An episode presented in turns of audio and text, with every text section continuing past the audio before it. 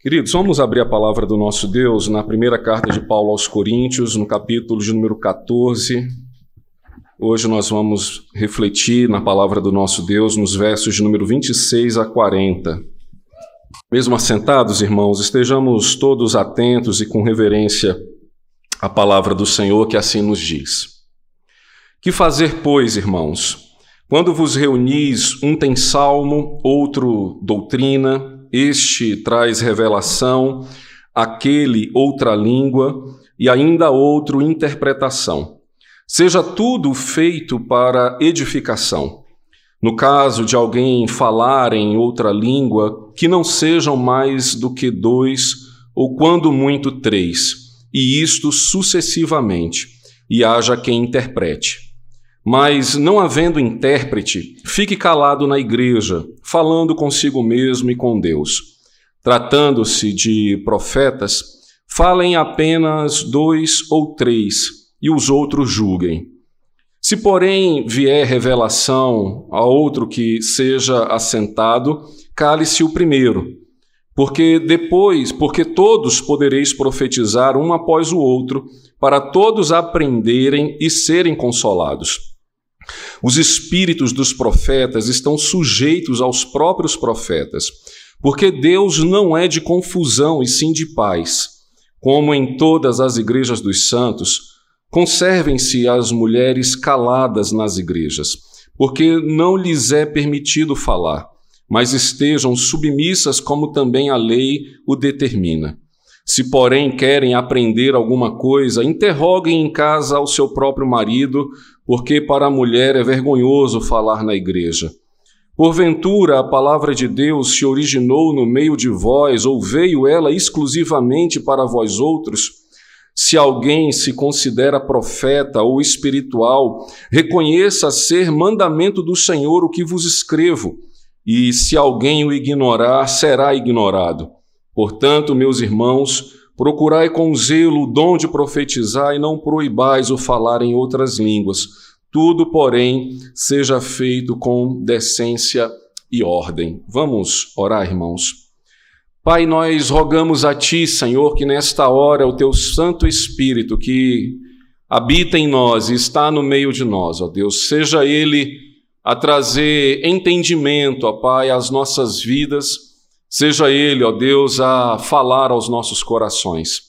Que tenhamos, ó Deus, um coração e uma mente submissas, ó Deus, à tua vontade e à revelação do Senhor, para que possamos, como igreja de Cristo neste lugar, refletirmos, ó Deus, a obediência e o andar ordeiro na tua presença.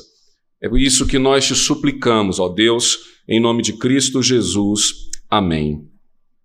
Irmãos, o final do capítulo 14, do qual nós estamos meditando aqui da primeira carta de Paulo aos Coríntios, ele vai encerrar a sessão daquilo que diz respeito ao culto público, ou seja, o que diz respeito ao momento em que a igreja se reúne para adorar ao Senhor.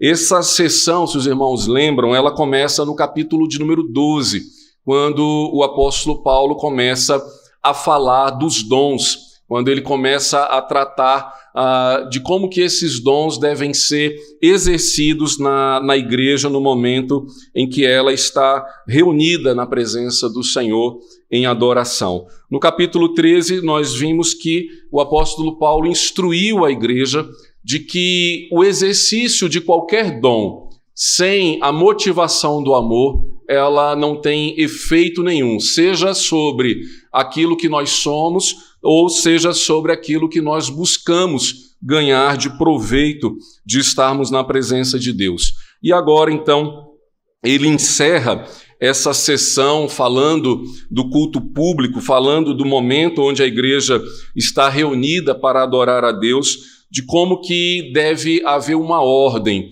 como que deve haver, então, assim, uma liturgia. Com isso, queridos, nós precisamos ter em mente uma coisa uh, Deus sempre se revelou um Deus de ordem e nunca de bagunça, nunca de confusão. Se você pegar a primeira narrativa da Bíblia, que é a narrativa da criação, O, o, o, texto ele diz o quê? Que toda a, a matéria, tudo aquilo que existia, estava sem forma e estava vazia. Isso quer dizer o quê? Que a, aquilo que existia estava bagunçado, estava desordenado. Quando nós lemos o que Deus fez no primeiro dia, no segundo dia, no terceiro dia, até o sexto dia, o que, que nós vemos Deus fazer? Deus está arrumando a casa. Deus está colocando cada coisa no seu devido lugar. Ele coloca o sol para governar o dia, a lua para governar a noite, ele separa a parte seca da água, ele cria os animais terrestres, aqueles que voam, aqueles que vivem na água, ou seja, Deus coloca tudo no seu devido lugar. Deus, então, desde o princípio, se revela um Deus de ordem, não um Deus de confusão, não um Deus de bagunça, não um Deus de caos. O caos, ele não reflete a Deus. A bagunça, ela não reflete a Deus. Pelo contrário, o que reflete a Deus é a ordem. É quando cada coisa está no seu devido lugar. E no que diz respeito ao culto, essa verdade ela também se aplica. Não podemos ter um culto bagunçado, desordenado, sem começo, meio e fim.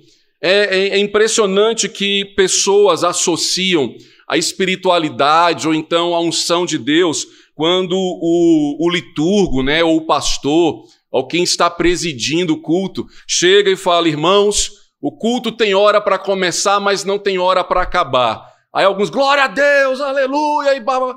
mas às vezes no fim da falando, puxa, podia bem que acabar cedo hoje. Né? Podia. Mas por quê? Porque eles associam que onde Deus está não tem ordem. Então pode começar agora e acabar amanhã, porque em algum momento Deus é quem vai dizer quando o culto acaba. E aí, quando a gente olha o testemunho das Escrituras, nunca foi assim. O culto sempre teve início, meio e fim. Ah, desde o Antigo Testamento, o povo de Deus é despedido com a bênção araônica. Ide em paz, meus irmãos. Por quê? Porque o culto acabou. Porque agora você vai voltar para casa. O culto tem começo, tem meio e tem fim. O culto a Deus, eh, nós o chamamos, dentro da tradição reformada, de um culto dialogal. Ou seja, nós vamos para ouvir a Deus e vamos para falar com Deus. Chegamos aqui e nós ouvimos a Deus a partir da leitura bíblica. O liturgo nos chama à adoração. Diz, irmãos, aquietai o coração, vamos abrir a palavra do Senhor. E aí, ou lê um salmo, lê um evangelho, lê um livro histórico. E quando nós lemos a Bíblia, Deus está falando com a igreja. Deus está falando com o seu povo. E nós respondemos a Deus em orações e louvores.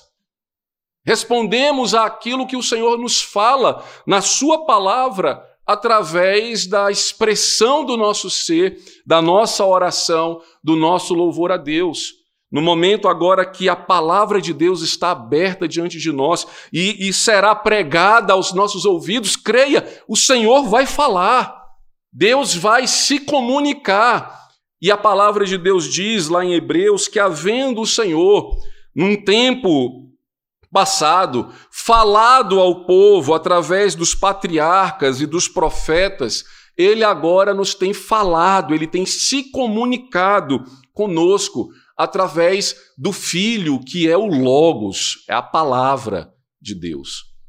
Então, nós estamos aqui conversando com o Senhor. Estamos aqui dialogando com o Senhor. E quem determina esse diálogo não somos nós, é o próprio Deus. o culto, ele é dirigido não pelas nossas orações ou pelos nossos louvores. O culto é dirigido pelas escrituras, pela palavra de Deus. Agora, é bem provável e com certeza por aquilo que o apóstolo Paulo corrige na igreja de Corinto, essa ordem não estava sendo obedecida. Cada um que se levantava e falava a hora que queria, o outro vinha e falava numa língua que não tinha quem interpretasse. fazia do momento de culto um verdadeiro caos, atribuindo a isso uma espiritualidade que não tinha fundamento na palavra. Eles faziam da, da, da sua bagunça, da, da sua confusão e do seu caos aquilo que o seu próprio coração determinava, pois era isso que os motivava a se levantar e dizer: Assim diz o Senhor. Ou então eu quero orar, mas eu vou orar na minha língua e não importa se alguém vai interpretar e, e, e não vai entender. Então, desde o início aqui, o apóstolo Paulo ele vai falar à igreja de Corinto: é necessário que haja uma liturgia, uma ordem. Por quê? Porque desde o princípio foi assim.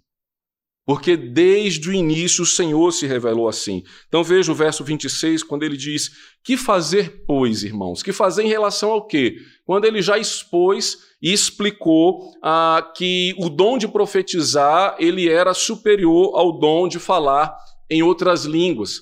Quando ele mesmo diz que, havendo línguas, havia elas cessariam, havendo profecias, elas se encerrariam, ele agora então está dizendo: o que, a gente vai fazer diante deste conhecimento e dessa revelação? Veja a resposta ainda no verso 26. Quando vos reunis, ou seja, no dia do Senhor, no culto a Deus, quando a igreja estiver congregada para adorar ao Senhor, o que ele vai dizer? Um tem salmo, outro doutrina, este traz revelação, aquele outra língua, e ainda outro interpretação. Veja a, a forma como o apóstolo Paulo que coloca.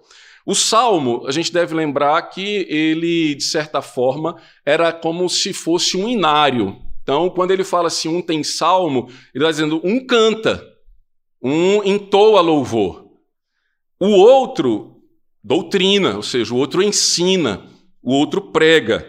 Este que prega traz o que? Revelação. E, e, a revelação aqui não é a revelação da adivinhação. Não é a revelação daquilo que, ó, oh, estou vendo aqui que próxima rodada o Náutico vai ganhar. Queria eu que isso fosse uma profecia. Mas não é. Não tem garantia nenhuma. Ó, oh, estou vendo aqui que não é esse tipo de revelação. A revelação, por exemplo, que, que os irmãos vão observar quando a gente uh, for para o capítulo 15, Veja uh, o capítulo 15, quando o apóstolo Paulo ele vai falar sobre a ressurreição. E quando ele for falar, aqui já é spoiler, tá? não vale faltar a, a, pregação do capítulo 15, não. Mas quando ele vai pregar, quando ele vai falar no capítulo 15 sobre ressurreição, o que, que ele diz? Ele fala assim: irmãos, passo a vos mostrar um mistério. E aí o que, que é o mistério? Ele vai dizer assim: o mistério é que nem todos dormiremos, ou seja, nem todos vão morrer. Ele vai dizer, por que, que nem todos vão morrer? Porque ao soar da trombeta, no último momento, aqueles que estarão vivos, é, eles serão arrebatados, seremos transformados como num piscar de olhos, e aqueles que morreram ressuscitarão primeiro para o encontro com Cristo nos ares. O que é isso que ele está trazendo? Revelação é, ele está trazendo a nós uma doutrina e um ensino da ressurreição dos mortos.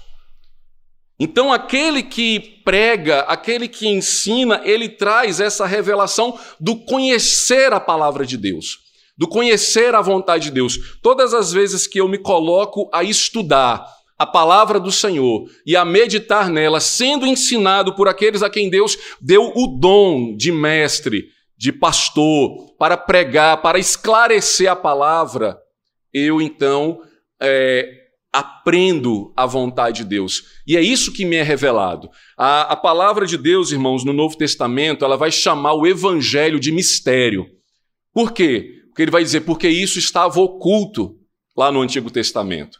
A mensagem de salvação, ela já está lá desde Gênesis, mas ela estava oculta e ela se revela em quem? Em Cristo Jesus. Então, é, quando ele fala, o outro traz a doutrina, que traz o que? Revelação. Aquele que é o primeiro que ele falou, que canta, ele pode trazer o que? Outra língua. Ou seja, pode alguém querer louvar numa língua materna da qual ninguém conheça. Aí ele diz que haja então também interpretação, não apenas a canção, mas até mesmo a oração de alguém orar em uma outra língua ou até mesmo pregar em uma outra língua. Agora, qual que é a regra? De caso alguém venha a um culto público e fale outra língua, ele diz que haja interpretação. Tem que ter a, a interpretação. E aí ele termina dizendo: seja tudo feito para o quê? Para a edificação. Tanto os louvores, as orações e a pregação, ela tem um objetivo claro, que é fazer com que a igreja cresça no conhecimento de Deus e cresça no conhecimento daquilo que Deus revelou. No verso 27, então, ele diz: No caso de alguém falar em outra língua, que não sejam mais do que dois ou quando muito três, e isto sucessivamente, e haja quem interprete.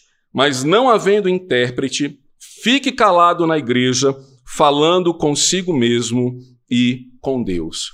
Veja, qual que é a regra então? Para que haja ordem no culto.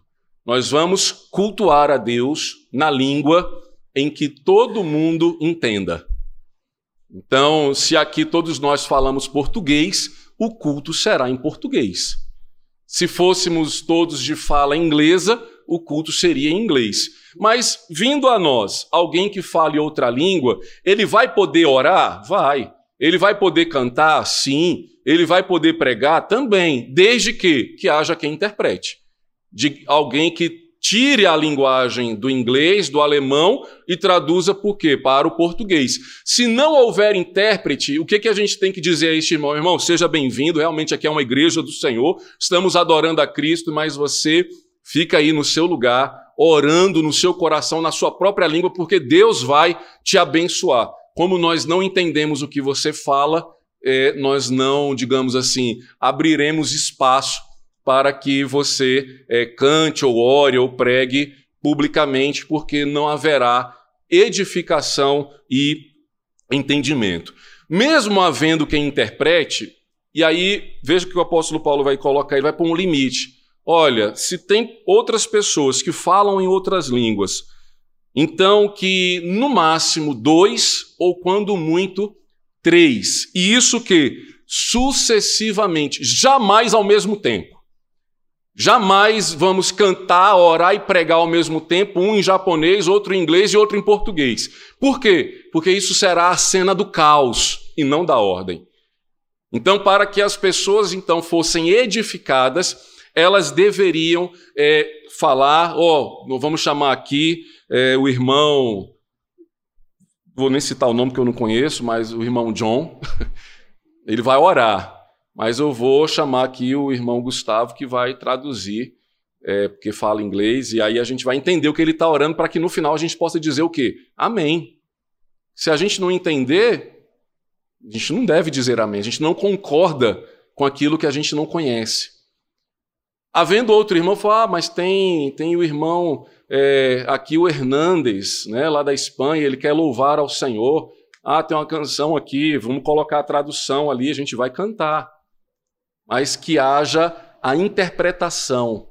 Se não houver, o irmão John e o irmão Hernandes vão ter que ficar sentadinhos, calados, ouvindo e adorando ao Senhor na, na, no seu coração. E isso o apóstolo Paulo diz: não mais do que três, porque senão vira apresentação artística. Aí o culto deixa de ser culto e vira expressão de cultura, que não é. Culto não é palco para é, gastronomia, é, para vocabulário cultural da nossa nação. O culto é adoração a Deus. Havendo mais do que essas línguas, o que, que isso nutria no coração dos coríntios? Do que, que Paulo acusa eles? Deles serem presunçosos. Ou seja, muita gente falando em várias línguas para de alguma forma aparecer para dizer, rapaz, aquela igreja do Jardim Botânico é a verdadeira Nações Unidas. Tem gente que fala russo, chinês, alemão. Você vai lá, né? Tá pagando cursinho para quê? Vai congregar naquela igreja. Você vai aprender outra língua rapidinho. Não é esse o nosso propósito. Pode ter aqui pessoas de várias nacionalidades. Teve um período que nós tínhamos aqui uma família angolana, equatoriana e estavam entre nós uh, felizes e nós felizes com eles aqui. Mas o culto é a Deus, o culto é ao Senhor. Então o apóstolo Paulo ele diz: no máximo três, e isto sucessivamente, ou seja, nunca um falando ao mesmo tempo que o outro, nunca um orando ao mesmo tempo que o outro, nunca um pregando ao mesmo tempo que o outro, uma coisa de cada vez. Por quê? Porque o culto ele deve ser ordeiro, tem que ter a mensagem que é trazida. Verso de número 29, irmãos, ele agora vai falar dos profetas. Ou seja, esses eram os dois, digamos assim, dilemas daquela igreja, o dom de línguas e o dom de profecias. E o verso 29 diz assim: Tratando-se de profetas, falem apenas dois ou três, e os outros julguem. Se, porém, vier revelação ao trem que esteja assentado, cale-se o primeiro porque todos podereis profetizar um após o outro, para todos aprenderem e serem consolados. Os espíritos dos profetas estão sujeitos aos próprios profetas, porque Deus não é de confusão e sim de paz, como em todas as igrejas dos santos. Veja, em relação ao dom de profecias, o que que o apóstolo Paulo então aqui ele classifica? Da mesma forma daqueles que tinham o dom de falar em outros idiomas e que poderiam ter a sua participação no culto público, a mesma coisa o profeta. Para que a gente eh, tenha em mente, irmãos, veja, uh, o apóstolo Paulo, no verso 29, ele diz o seguinte: Tratando-se do profeta, falem apenas dois ou três. O que, que o apóstolo Paulo está falando aqui? Que há limite. Você pode pensar assim, bem, e, e se o Espírito Santo é, falar em cinco ou seis? Será que o apóstolo Paulo está ignorando isso? E aí você vai perceber o seguinte: que o apóstolo Paulo está trazendo um ensino aqui à, à, à igreja, justamente para que a gente não se confunda a respeito da manifestação de um dom. Quando ele coloca o limite de dois ou três, ele não está falando de que essa revelação ela vem aleatoriamente, de que ela vem assim sem que a gente espere, de que ela acontece sem que a gente perceba. E veja o que, que ele diz. A primeira coisa que a gente precisa ter em mente é, versículo 32, os espíritos dos profetas estão sujeitos aos próprios profetas.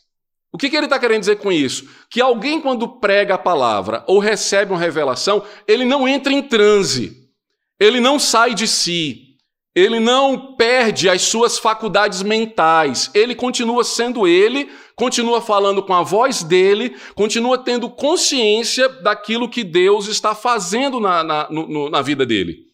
Então, aquela coisa de que, olha, Deus me usou, e, e aí como foi? Ah, eu nem lembro. Mentira. Se você não lembra, não foi Deus. Porque todos os profetas a quem Deus usou, eles lembram que foram usados e registraram aquilo que Deus revelou. Em nenhum lugar das Escrituras você vai ver um profeta entrando em transe, saindo de si e profetizando. Você não vai ver Jeremias, por exemplo, quando ele entra no templo é, com, com, com uma, um, um, jugo, né, com uma canga e um cinto, e ele acusando os falsos profetas de estarem ali ensinando doutrinas erradas à igreja, não pense que ele saiu de si. Ele foi lá e falou tudo aquilo que Deus havia mandado ele falar. E ele estava conscientemente naquele lugar.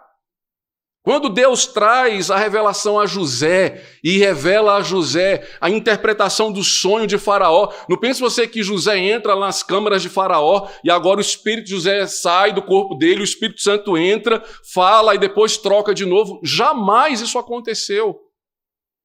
Então, quando o apóstolo Paulo ele diz que o espírito dos profetas estão sujeitos aos próprios profetas, é que eles têm domínio de si.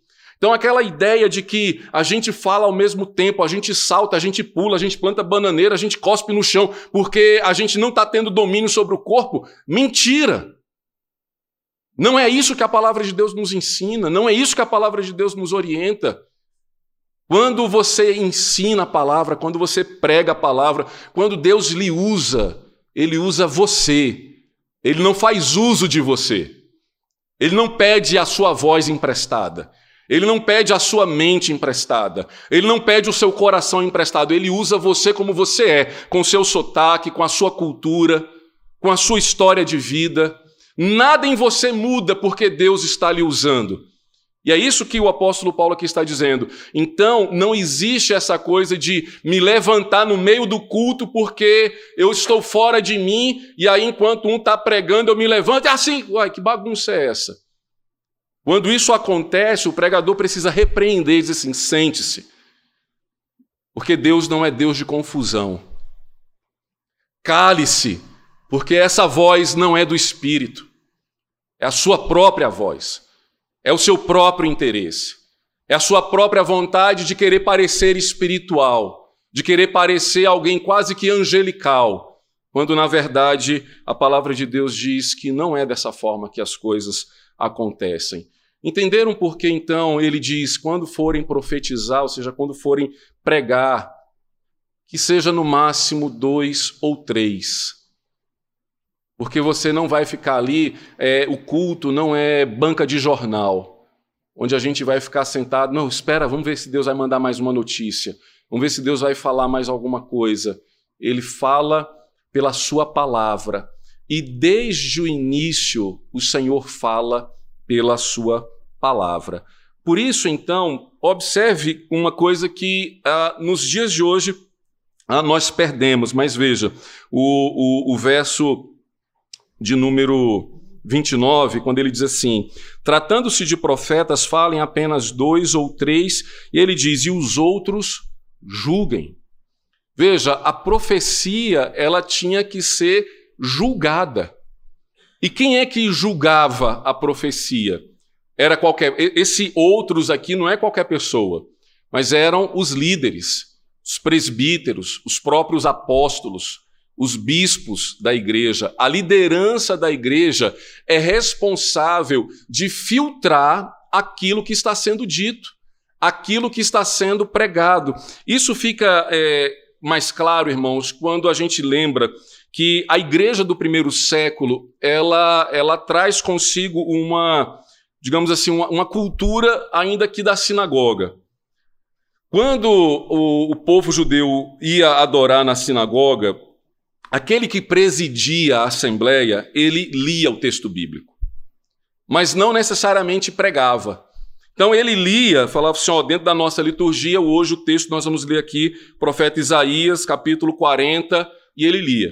Quando ele terminava de ler, ele dava oportunidade para que outros rabinos e outros mestres da lei fizessem considerações acerca daquele texto que era lido. É nesse contexto que Paulo fala assim: ó, no máximo dois ou três. Quem são esses profetas? É que depois do texto lido, que no máximo dois ou três se levantem e façam considerações acerca do texto que foi lido.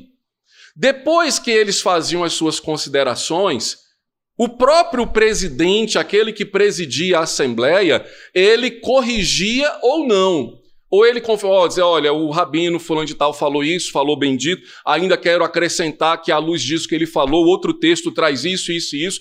Aquele que o outro falou, na verdade, não está correto, e ele refutava ah, se porventura viesse o ensino. É isso que o apóstolo Paulo fazia. O apóstolo Paulo, quando ele visitava as cidades, onde que ele ia evangelizar? Na sinagoga. Por quê? Porque ele era um rabino. Então, quando o presidente da sinagoga lia o texto, Paulo pedia a palavra. Eu quero fazer umas considerações sobre esse texto.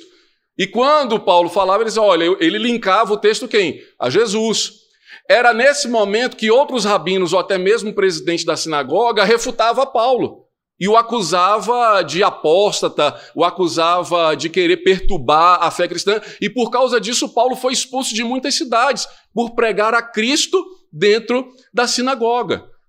É nesse mesmo contexto, então, que quando vem a tradição da igreja, quem era que julgava o ensino? Os presbíteros.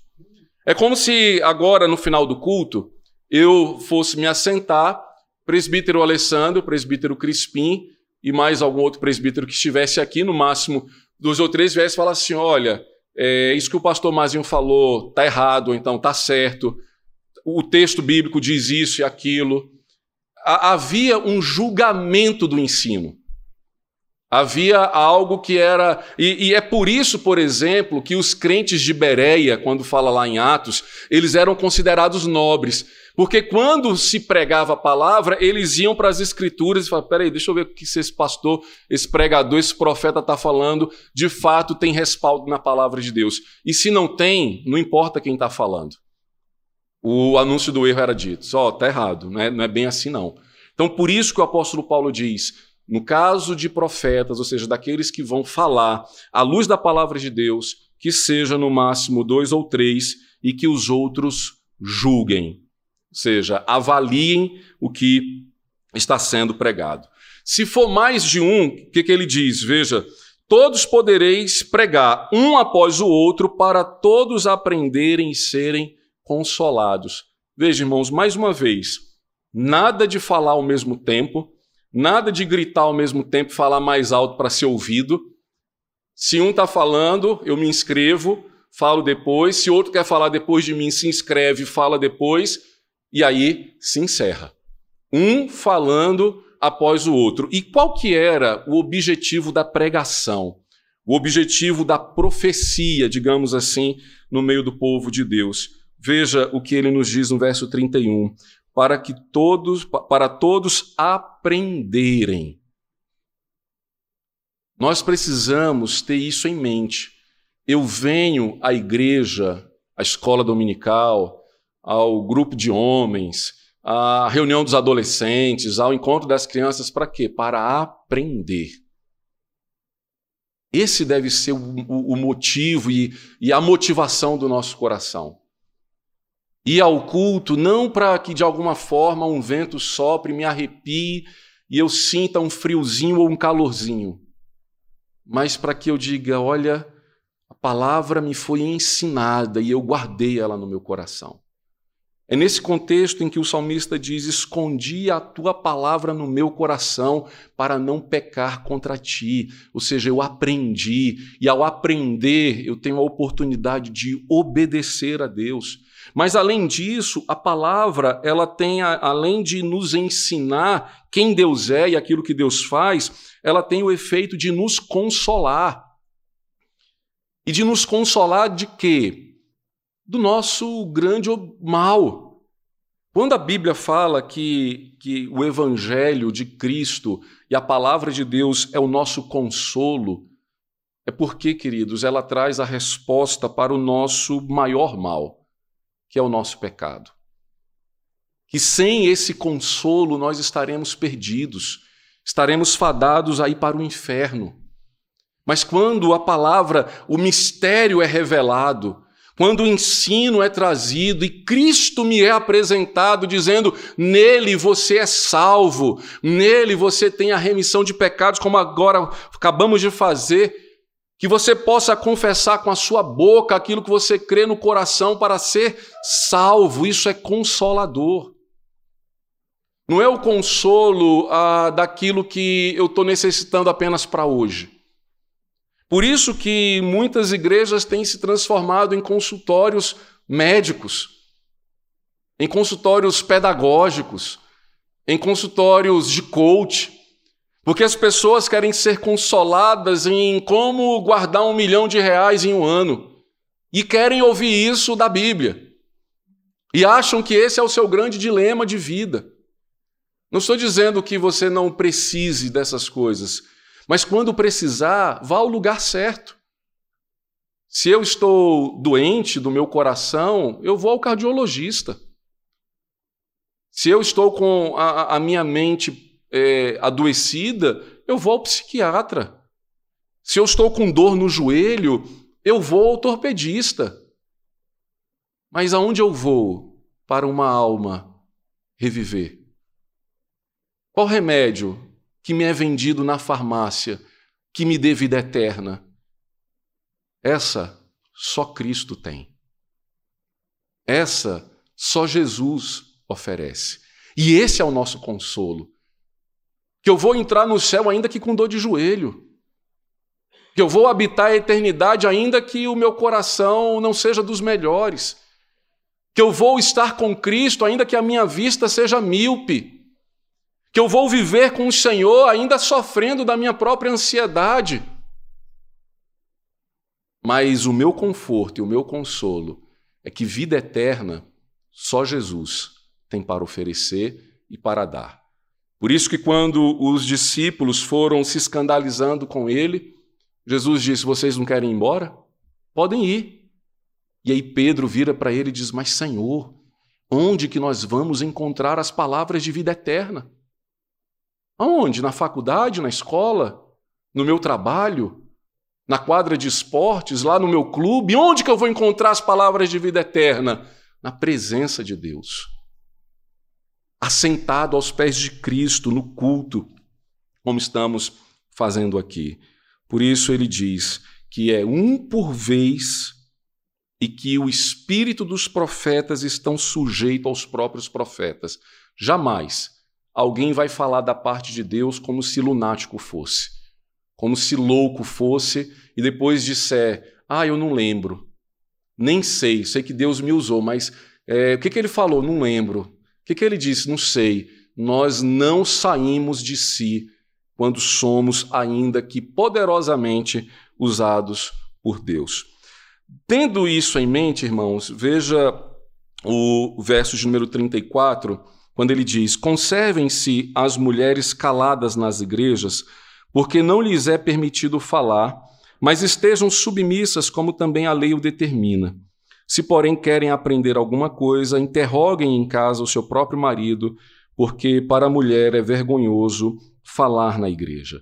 É, você, se você ler esse texto aqui é, fora de todo o contexto do que o apóstolo Paulo está falando, aí você vai concordar com aqueles que atribuem ao apóstolo Paulo uma atitude machista, sexista ou coisas do tipo. Então, vamos lá. Primeiramente, lá no capítulo ah, de número 11, Paulo ele fala que a mulher ela poderia profetizar e orar na igreja com o uso do véu. Não sei se os irmãos lembram. Quem não lembra, vai lá no YouTube da igreja que a pregação está lá.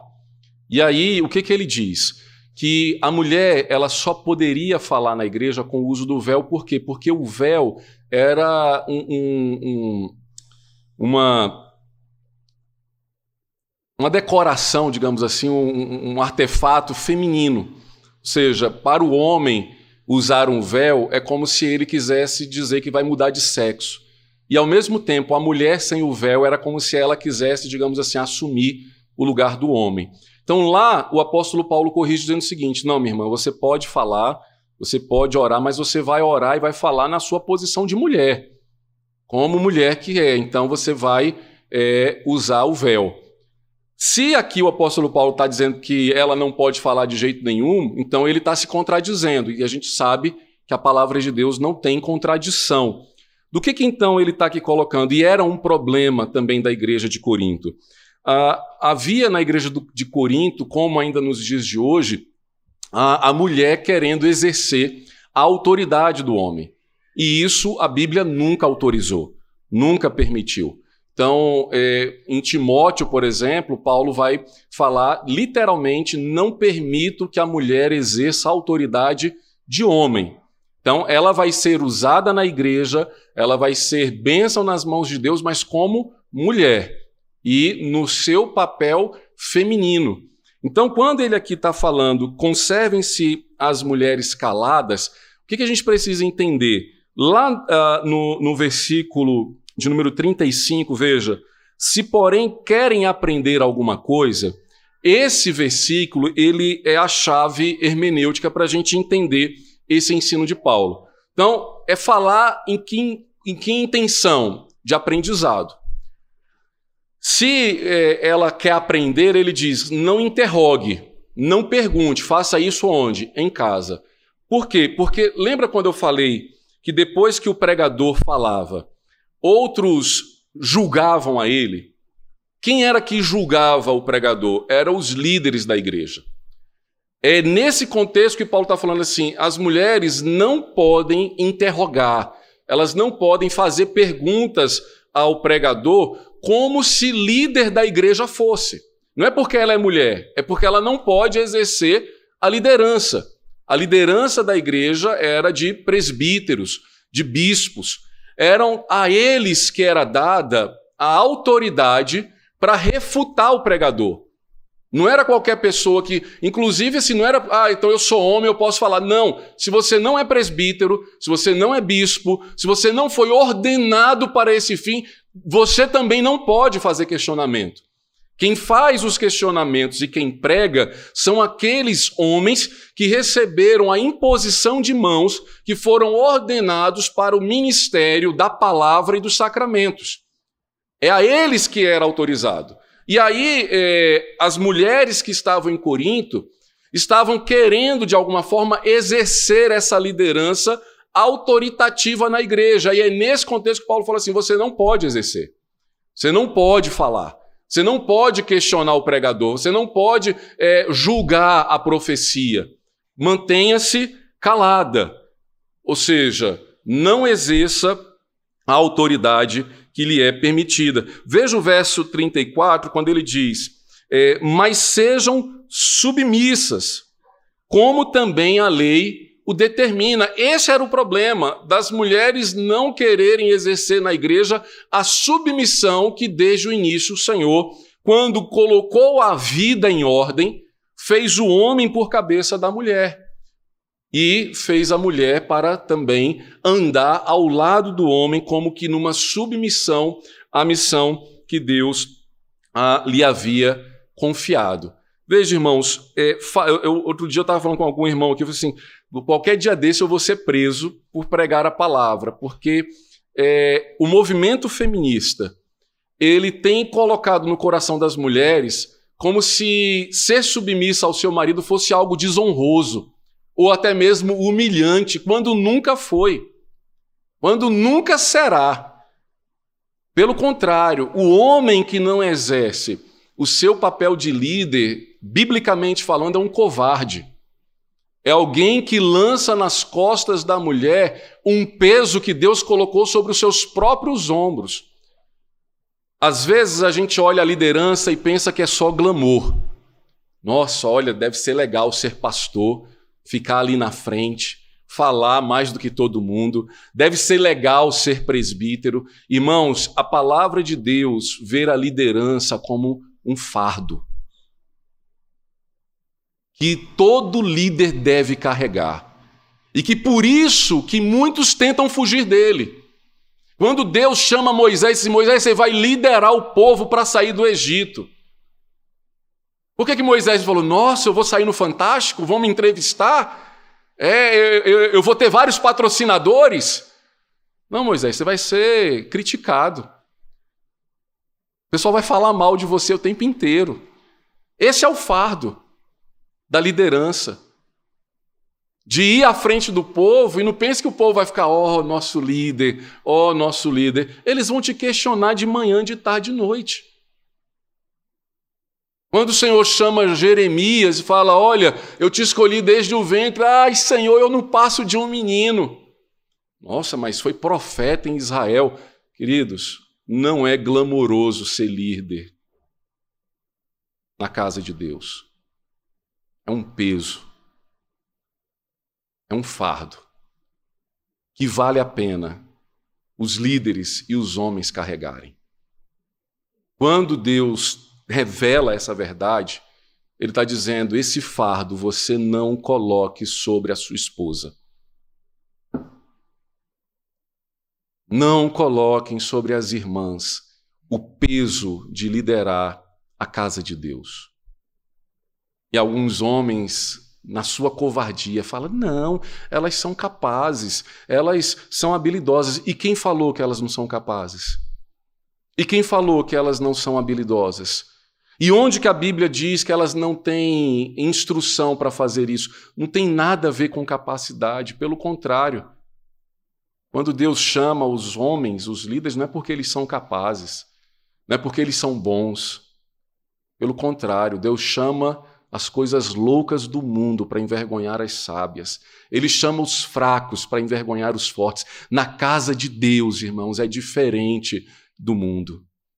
Quando você olha para uma instituição, seja ela pública ou privada, Você espera que o presidente, o chefe, o gerente, o supervisor seja sempre alguém mais capacitado, sempre alguém mais habilidoso, que com as suas habilidades e sua capacidade vai gerir a todo mundo. Na casa de Deus não é assim. Na casa de Deus não é dessa forma. E por isso, o apóstolo Paulo está dizendo assim: minha irmã, não exerça aquilo para o qual você não foi chamada. Você vai servir ao Senhor. E se você pensa que o apóstolo Paulo é, é, machista, ou até mesmo que a fé cristã é machista, veja quantas mulheres são citadas na palavra de Deus. Jesus deu a Marta e a Maria o privilégio de se assentarem aos seus pés. Maria Madalena foi salva por Cristo Jesus e feito dela uma mulher que vivia na, na escuridão e, e, e nas trevas, foi feito dela uma auxiliadora, alguém que andava junto com Jesus. Ela foi ter com Cristo no sepulcro. Paulo, escrevendo a Filipenses, ele diz: Eu rogo a Evódia e a Síntica, irmãs fiéis no Senhor, pensem igualmente. Por quê? Porque aquelas mulheres eram cooperadoras do seu ministério. Mulheres exercem, devem exercer o papel fundamental para o qual Cristo chamou, não a autoridade que ele confiou aos homens.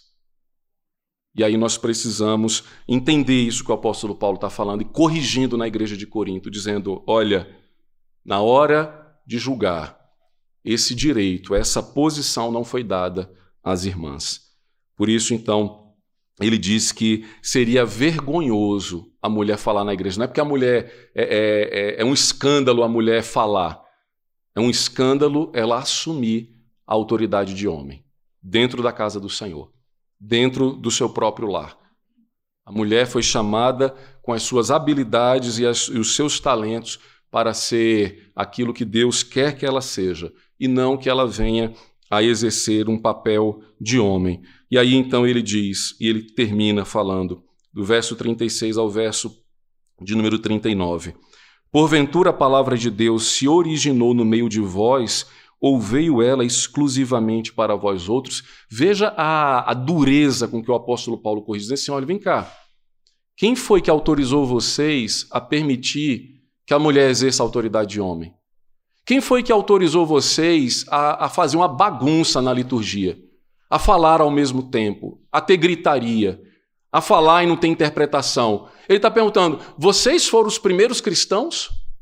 Ele está dizendo à igreja de Corinto: quem foi que é, é, a palavra de Deus se originou no meio de vós, ela veio exclusivamente para vocês, vocês vão ditar o ritmo do cristianismo? É isso que o apóstolo Paulo está falando para eles. Não foi assim desde o princípio, por que, que vocês acham que podem mudar? Ele conclui dizendo: se alguém se considera profeta ou espiritual, reconheça ser mandamento do Senhor que vos escrevo. E se alguém ignorar, será ignorado. Ele está dizendo: olha, você está achando que você é muito crente, que você é muito espiritual, que você pode mudar os marcos e a doutrina da igreja? Quem lhe autorizou a fazer isso? Quem lhe deu essa autoridade? Então, se você realmente é submisso a Cristo e submisso à palavra de Deus, ele diz: reconheça que isso que eu vos escrevo é por mandamento do Senhor. Um falando depois do outro. Se falar em outra língua, tem que ter interpretação. A mulher não vai exercer a liderança sobre a igreja. Ele diz então no verso 39: Portanto, meus irmãos, procurai com zelo o dom de profetizar e não proibais o falar em outras línguas. Ou seja, pode? Pode. Desde que seja com ordem, desde que seja debaixo da autoridade das Escrituras. E ele conclui dizendo: tudo, porém, seja feita, feito com decência e ordem. É assim que nós devemos nos reunir com início, com meio, com fim, cada momento litúrgico na sua hora. As pessoas que foram ordenadas para falar, a elas serão dada o direito de falar. Por isso que nós não nos reunimos aqui e de repente falam assim: gente, vamos orar e Deus vai falar com quem vai pregar. Nunca foi assim. Nunca foi assim. Você vai vir para a igreja e quem vai pregar é o pastor, que foi ordenado para pregar. Se não for o pastor, é o pastor auxiliar. Se não for o pastor auxiliar, é o seminarista. Se não for o seminarista, são os presbíteros. Todos que foram ordenados para fazer tais coisas. Não é simplesmente estou sentindo aqui eu vou falar. Não, não vai falar.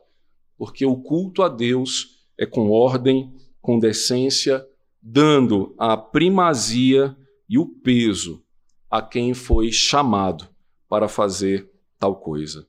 Queridos, quando nós observamos essas instruções à luz da palavra de Deus para o culto, nós precisamos trazer algumas aplicações para a vida. E a questão que nós precisamos refletir é: nós também, como pessoas, não podemos viver vidas desordenadas. Se você vem a um culto ordeiro, que adora a um Deus que pôs tudo em ordem, saiba como é que nós vamos testemunhar desse Deus. Como é que nós vamos dar testemunho da igreja?